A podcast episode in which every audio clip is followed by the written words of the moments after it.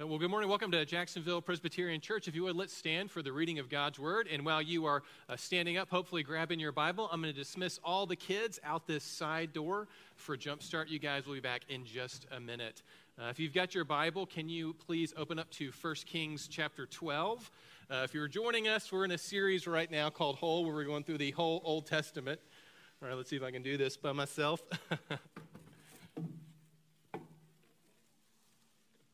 Now, open up in your Bibles to 1 Kings chapter 12. Uh, if we haven't met yet, my name is Dustin. I am the lead pastor here. Thank you so much for choosing to worship with us this morning. And uh, like we like to say around here, nobody is here by accident. Uh, so, with that in mind, let's go to 1 Kings chapter 12, and we're going to read through uh, the first 15 verses. Uh, so, with that in mind, friend, hear the word of the Lord to us out of 1 Kings chapter 12. Rehoboam went to Shechem for all Israel had come to Shechem to make him king. And as soon as Jeroboam, the son of Nebat, heard of it, for he was still in Egypt where he had fled from King Solomon, then Jeroboam returned from Egypt, and they sent and called him. And Jeroboam and all the assembly of Israel came and said to Rehoboam, Your father made our yoke heavy. Now, therefore, lighten the hard service of your father and his heavy yoke on us, and we will serve you. He said to them, Go away for three days, then come again to me. So the people went away. Then King Rehoboam took counsel with the old men who had stood before King Solomon, his father, while he was yet alive, saying, How do you advise me to answer this people? And they said to him, If you will be a servant to this people today and serve them, and speak good words to them when you answer them, then they will be your servants forever. But he abandoned the counsel that the old men gave him and took counsel with the young men who had grown up with him and stood before him. And he said to them, What do you advise that we answer this people who have said to me, Lighten the yoke that your father put on us? And the young men who had grown up with him said to him, Thus shall you speak to this people who said to you, Your father made our yoke heavy, but you lighten it for us. Thus shall you say to them, My little finger is thicker than my dad's thighs. And now, whereas my father laid on you a heavy yoke, I will add to your yoke. My father disciplined you with whips, but I will discipline you with scorpions. So Jeroboam and all the people came to Rehoboam the third day, as the king said, Come to me again the third day. And the king answered the people harshly. And forsaking the counsel that the old men had given him, he spoke to them according to the counsel of the young men, saying, My father made your yoke heavy, but I will add to your yoke. My father disciplined you with whips, but I will discipline you with scorpions. So the king did not listen to the people. For it was a turn of affairs brought about by the Lord that he might fulfill his word, which the Lord spoke by Ahijah the Shilonite to Jeroboam the son of Nebat. Friends, the grass withers and the flower fades, but the word of our God will endure forever. This is the word of the Lord. Amen. Amen. Would you be seated and keep that Bible open as we pray? Uh, Father, would we learn everything that we need to learn from this story of Rehoboam's folly? Lord, thank you for the book of First Kings and the Holy Spirit. Even now, would you be at work in our hearts and minds to hear what you are saying to us? In Jesus' name we pray. Amen. What are the 10 parts of your system that are most likely to fail? What are the 10 parts that fail most often? Uh, he was one of those guys that, uh, you know, when he comes in the room, uh, everybody stands up. Have you ever worked for somebody like that? I used to work for the Department of Defense, and I remember years ago, uh, we had a new director who had been a general. Uh, before he became the director over our weapons system. And the new director, the guy who used to be a general, he called a meeting with our entire project office. Anyone ever here worked in a project office? I was a lowly intern. I was not important. I don't even know why I was invited to the meeting. I think it was because the general wanted to make a statement. And the general called our project office together, all probably 30 of us, into a meeting with him. And uh, he walked in, and everybody instinctively stood up, probably out of fear more than anything.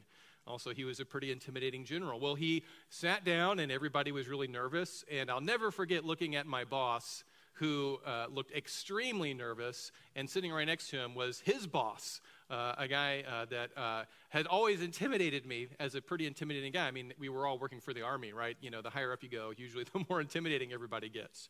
And I remember watching my boss and my boss's boss sort of squirm when the new director came into the room. And, you know, I'm this lowly intern, and I'm kind of sitting back, and I'm, I'm like, you know, Lord have mercy. Have nobody, nobody say anything to me. I hope he doesn't point at me and says, What are you doing here? Because I'm not going to know what to answer. So I'm just sitting in the back, and the general looks at my boss and the boss's boss, and we don't even go through any sort of pleasantries. There's no sort of like, tell us about your project office.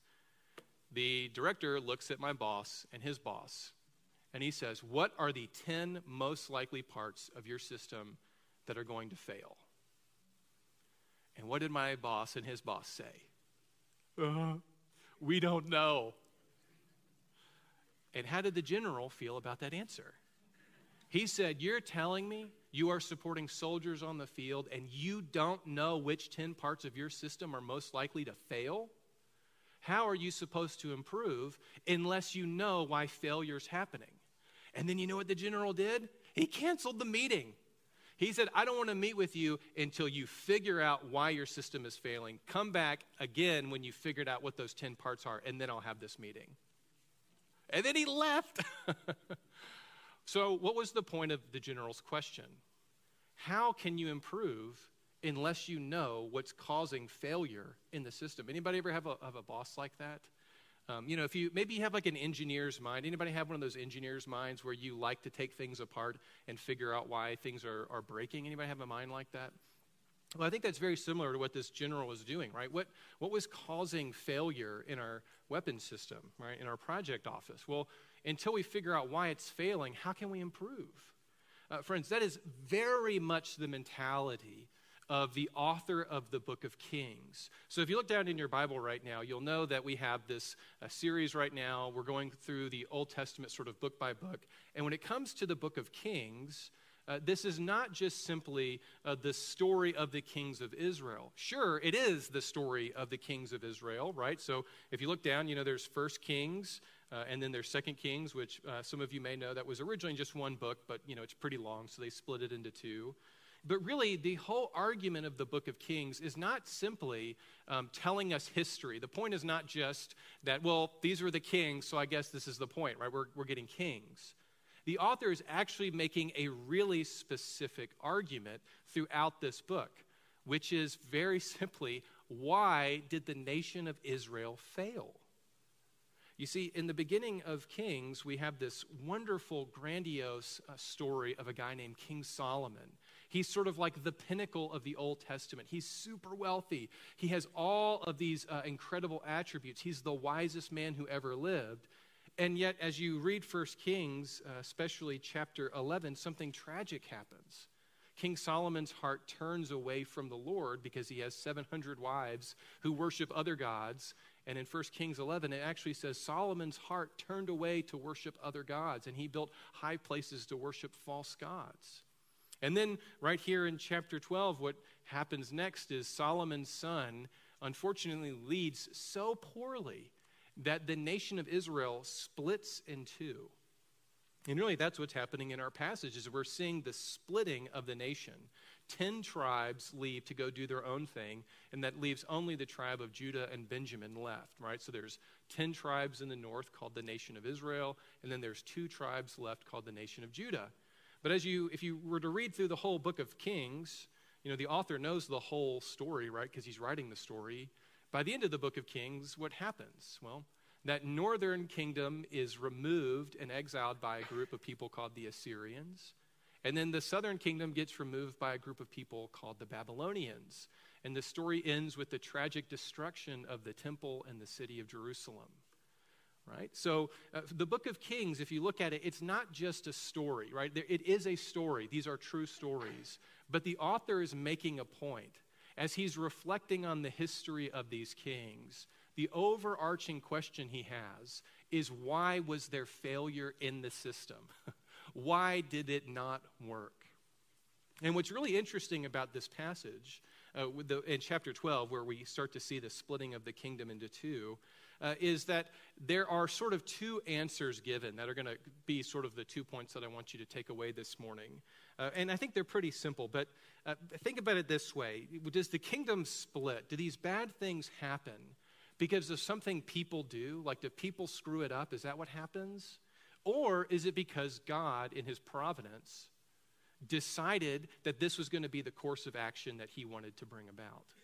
Uh, think about it this way, maybe. Um, I think for a lot of us, when we see things in our lives, you know, uh, that aren't really going well, or we see things in our country that aren't going well, or maybe you're looking at things in your family or in your career that aren't going well. Uh, you, you know, there's like kind of two ways to take that, right? One is to look at like everything through sort of like hyper spiritual eyes and think that like you know god is basically just using people like puppets and like no one has you know choices that matter. You know god's just going to do what he's going to do and like it doesn't really matter what i say. It doesn't really matter what i do because god's going to control everything. And then of course like on the other end of the spectrum there's some people who would say well god's not really involved in any of these. You know it's only because of human error or human choice.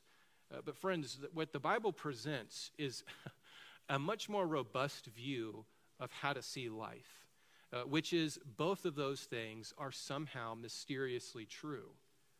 The kingdom splits in chapter 12 because of Rehoboam's foolishness. It's because of his unsurprising stupidity. The kingdom splits.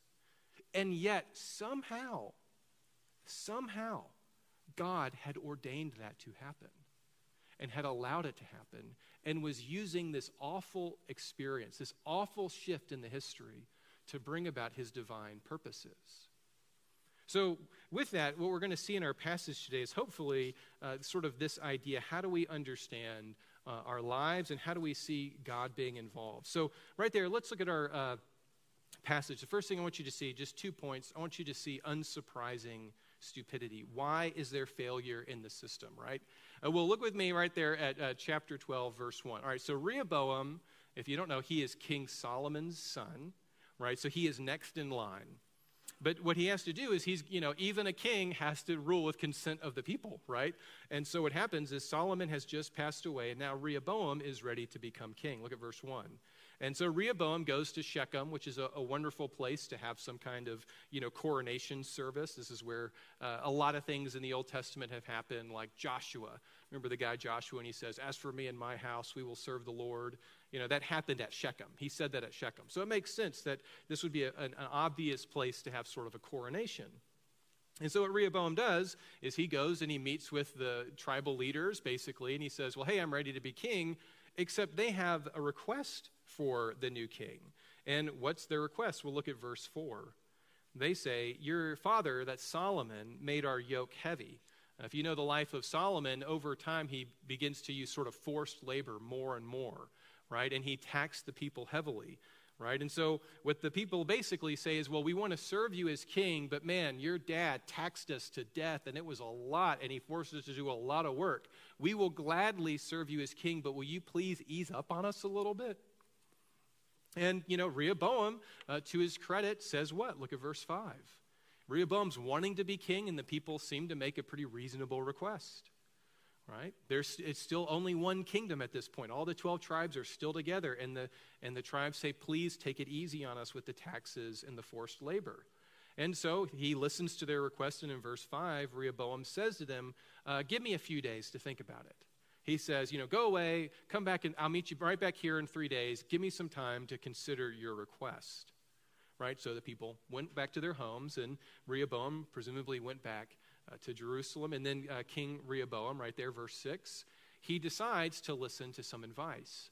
And, uh, you know, as we read about this story, remember um, this is Solomon's son, right? And that's important to remember when you think about the whole Bible because the book of Proverbs was written by Solomon to his son.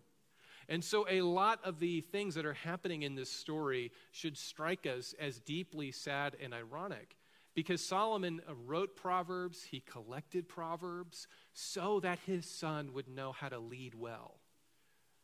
And yet, Rehoboam is foolish. We'll look at verse 6. So, Rehoboam uh, you know, he remembers something that his dad said, which is uh, there's a lot of wisdom in much counsel. If you want to make a decision, ask some people, ask for some help. And so Rehoboam, to his credit, you know, he says, Give me some time to think about it. You know, I, I hear your request, give me some time. And then he does something that's presumably wise. He goes to the guys who uh, were friends with Solomon, that uh, were Solomon's advisors. And he says, What do you want me to say? Look at verse 6. He says, How do you want me to answer these people? You know, uh, what, what am I supposed to say? And what did the old guys, the elders who uh, grew up and advised Solomon, what is their advice to Rehoboam? What do they say? Well, what do they say? Look at verse 7. They, they tell Rehoboam, if you will be a servant to this people today and serve them and speak good words to them when you answer them, then they will be your servants forever. right? They say, if you listen to their request and you prove yourself to not just be an arrogant, self centered king, if you show yourself to be a servant king, a king who is actually genuinely trying to serve the people, they will follow you forever. This is an easy one, Rehoboam. This is a softball right down the center of the plate, man. Give it to him, and you'll have the kingdom forever. But does Rehoboam take that advice? Rehoboam, unfortunately, demonstrates unsurprising stupidity. Look at verse 8. But Rehoboam abandoned the counsel that the old men gave him and took counsel with the young men who had grown up with him and stood before him. And he asked them, What do you advise that we should answer this people who have said to me, Lighten the burden that your father put on us? Right? So he listens to the, uh, the elders, the older guys, and they give him advice. They say, Be a servant king, don't be self centered. Uh, you'll have a kingdom forever. He doesn't like that advice. He abandons it and he goes to guys that he grew up with. And remember, uh, these are very different groups of people. It's not just about age, although that's definitely a part of it. Remember that the elders who advised Solomon would have loved the Lord their God with all their heart, soul, mind, and strength because they were Israelites. But remember, who did Rehoboam grow up with? Who was Solomon married to? How many wives did Solomon have? What was the life of Rehoboam like? He was surrounded with false worship and people who worshiped other gods. And some of these young men almost certainly worshiped other gods and had a very different understanding of what it meant to be a king and what it meant to worship the one true God and what it meant to be righteous. So he goes to these younger guys who are his buddies and he says, Well, what do you think I should do, guys? And what do they say? Look at verse 10. Well, this is what you should say.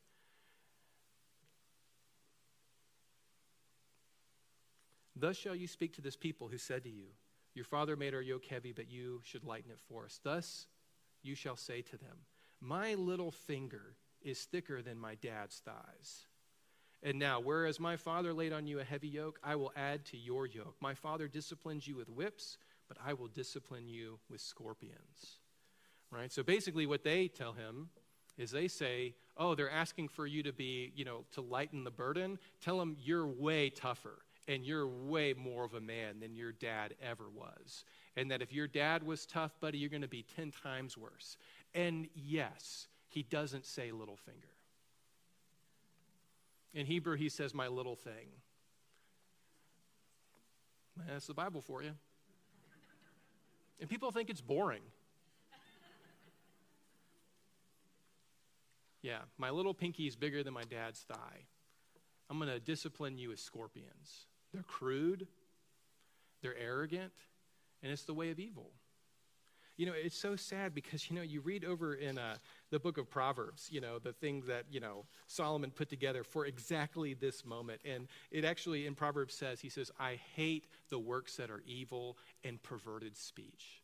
And that's exactly what these guys tell Rehoboam. They give him perverted speech that is arrogant and proud. And of course, uh, because of his unsurprising stupidity, Rehoboam does what? Well, that's the advice that he likes because he thinks that's what it means to be a man, is to be a tough guy. Right? And he's so out of touch. This guy's so out of touch with reality that he thinks it's going to work. Isn't that amazing? Uh, that's part of the stupidity of stupidity, right? Is that people think it's going to work. And so what happens is he meets up with the people. Look at verse 12. So all the people come together three days later. In verse 13, the king answered the people harshly. He, for, uh, forsaking the counsel the old men had given him, he spoke to them according to the counsel of the young men, saying, My father made your yoke heavy, but I'm going to add to your yoke. My father disciplined you with whips, but I will discipline you with scorpions. Well, thankfully, he didn't make the crass reference about the thighs, which is good. But the point is still, he says, I'm still going to be incredibly cruel to you. Right? And so, what happens if you keep reading in uh, chapter 12, uh, you look down at verse 16 and following, what happens is the 10 tribes that are meeting, they, just, they decide, okay, we're going to leave. And they split off and they form their own nation, right? So, what are we supposed to learn from this? You know, um, remember, the book of Kings is trying to do what that general did, right? It's trying to answer the question why is there failure in the system? And I, I don't think you have to be an engineer or have an engineer's mind to want to know why bad things happen, right? And, and what went wrong and how could we have prevented that? The author of Kings is trying to look back on the history of Israel and say, where did we go wrong? What ruined this? And one of the main arguments that he has is because there was a king named Rehoboam who would not listen to wise counsel. And yet, and yet, there's something else going on. But let me just sort of pause right there and let's, let's think about Rehoboam. What are you and I supposed to learn from the life of Rehoboam and this awful thing. Uh, remember, the book of uh, 1 Corinthians, I preached on it a few weeks ago, I think when I was preaching on uh, Numbers. And uh, 1 Corinthians says the things in the Old Testament happened so that we would be instructed by it, right? They happened for our instruction, is what Paul says. So when you and I look at Rehoboam, what are we supposed to learn from? Well, I think the first thing we're supposed to learn from is part and parcel of being wise is knowing how to receive instruction. You know, it's amazing to me how uh, I don't care how many degrees you have or don't have, or how successful you are or not, or what kind of work you do, or honestly, how old you are. It doesn't really matter if you're 13 or like 93. I, have, I don't know anybody who doesn't want to be wise. I, I, there are people who like take a pride maybe in like not having formal schooling or thinking like other people but it, regardless of how you think about formal education, everybody wants to think that they have life figured out, right? Whether you're 13 or 93, you want to think that you and I, we have this inside track with how life is supposed to work, right? Everybody wants to be wise. Uh, but you know what's amazing is when you think about what it means to be wise, we often think it re- requires some sort of like heavy intellectualism or um, a bunch of life experience, and those two things can provide a lot of wisdom. But if you were to read the book of Proverbs and listen to the wisest guy that ever walked on the earth besides Jesus, you know, King Solomon, repeatedly all throughout the book of Proverbs, what he will define wisdom as is the ability to receive instruction. It's the ability to go to somebody who knows more than you and say, Will you help me with this? What is the wise thing? And part of your wisdom is knowing who to listen to and who not to listen to, who to receive instruction and wisdom from, and who to sort of plug up your ears when they start talking. Right? I mean, think about it uh, this way. Uh, you know, uh, Solomon, you know, writing, uh, you know, says it this way Whoever loves discipline loves knowledge, but he who hates being corrected is stupid. Right? Those who take advice are wise. Whoever heeds being corrected is honored. Um, I could probably list off 24 verses, uh, Proverbs, in the book of Proverbs, on that exact theme.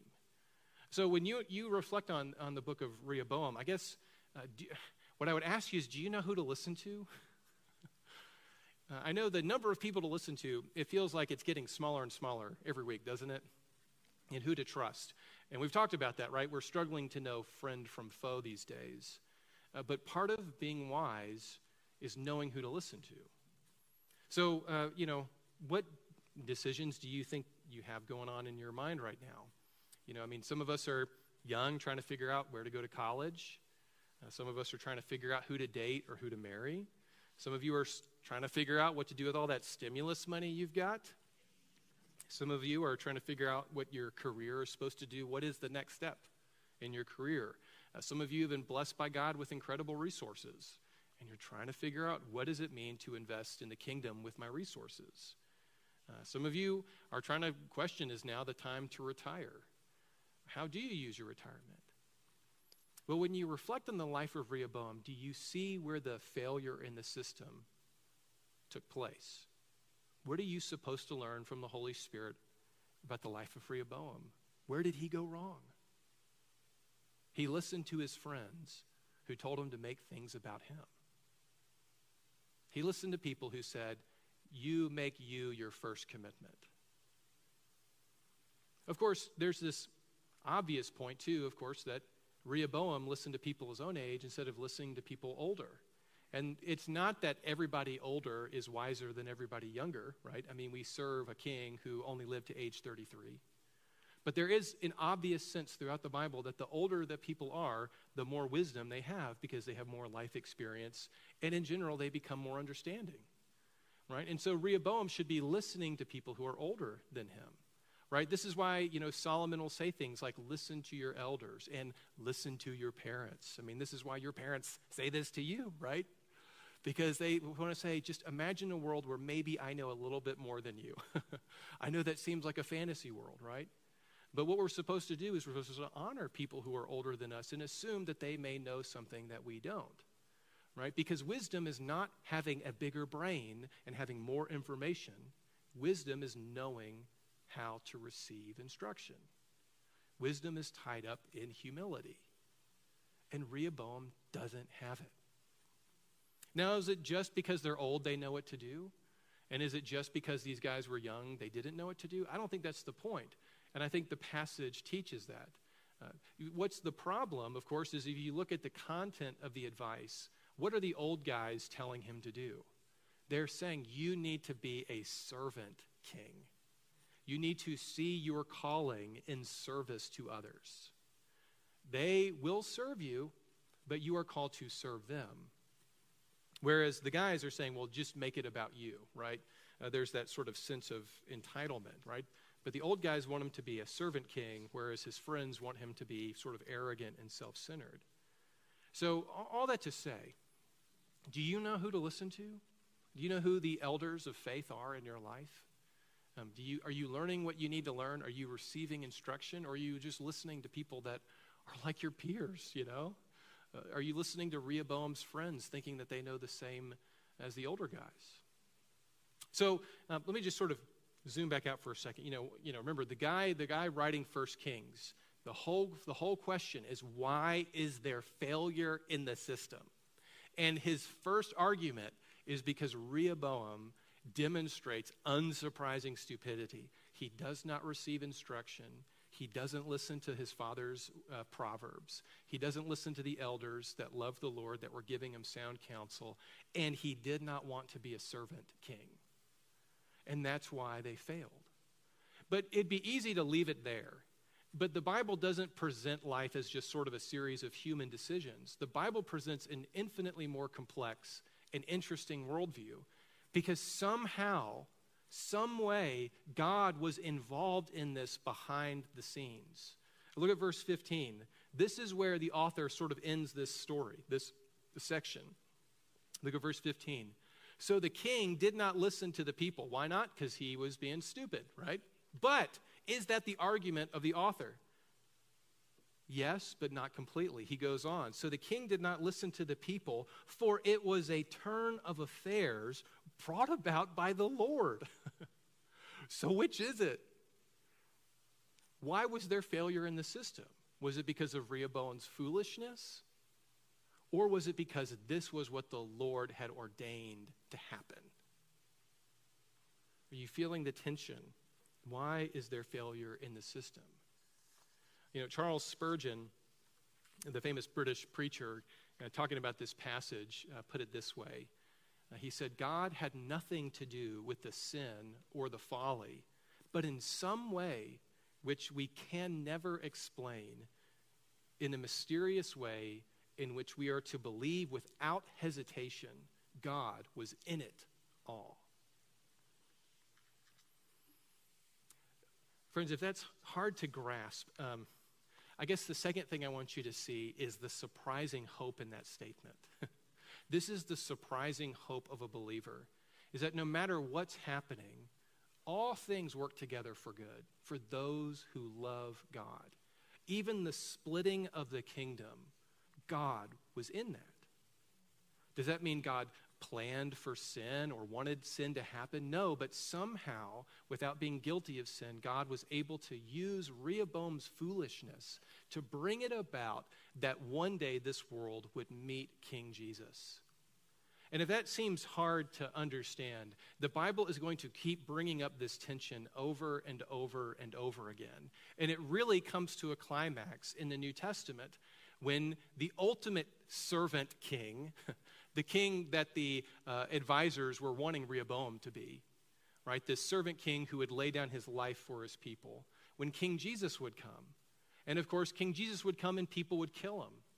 And as the apostles are trying to share the gospel, the good news of Jesus with people, it's fascinating to me, if you read in the book of Acts, how they talk about Jesus' death. Why did Jesus die? You know what they tell people in the book of Acts? Listen to this. They, uh, this is them preaching the gospel. They say, this is Acts 3.15. They say, But you denied the holy and righteous one and asked for a murderer to be granted to you, and you killed the author of life you killed Jesus. You killed the author of life. So, why did Jesus die? Because of human sin.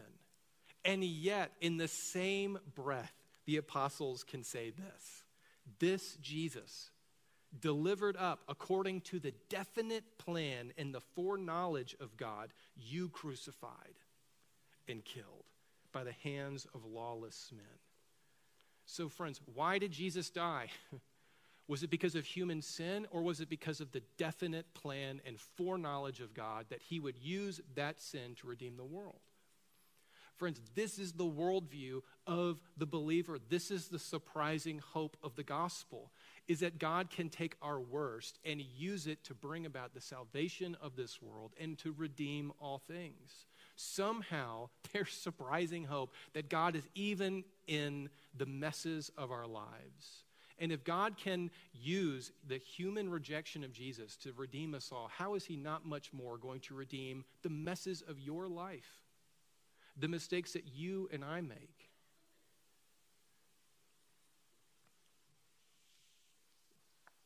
Friends, you know why there's failure in the system?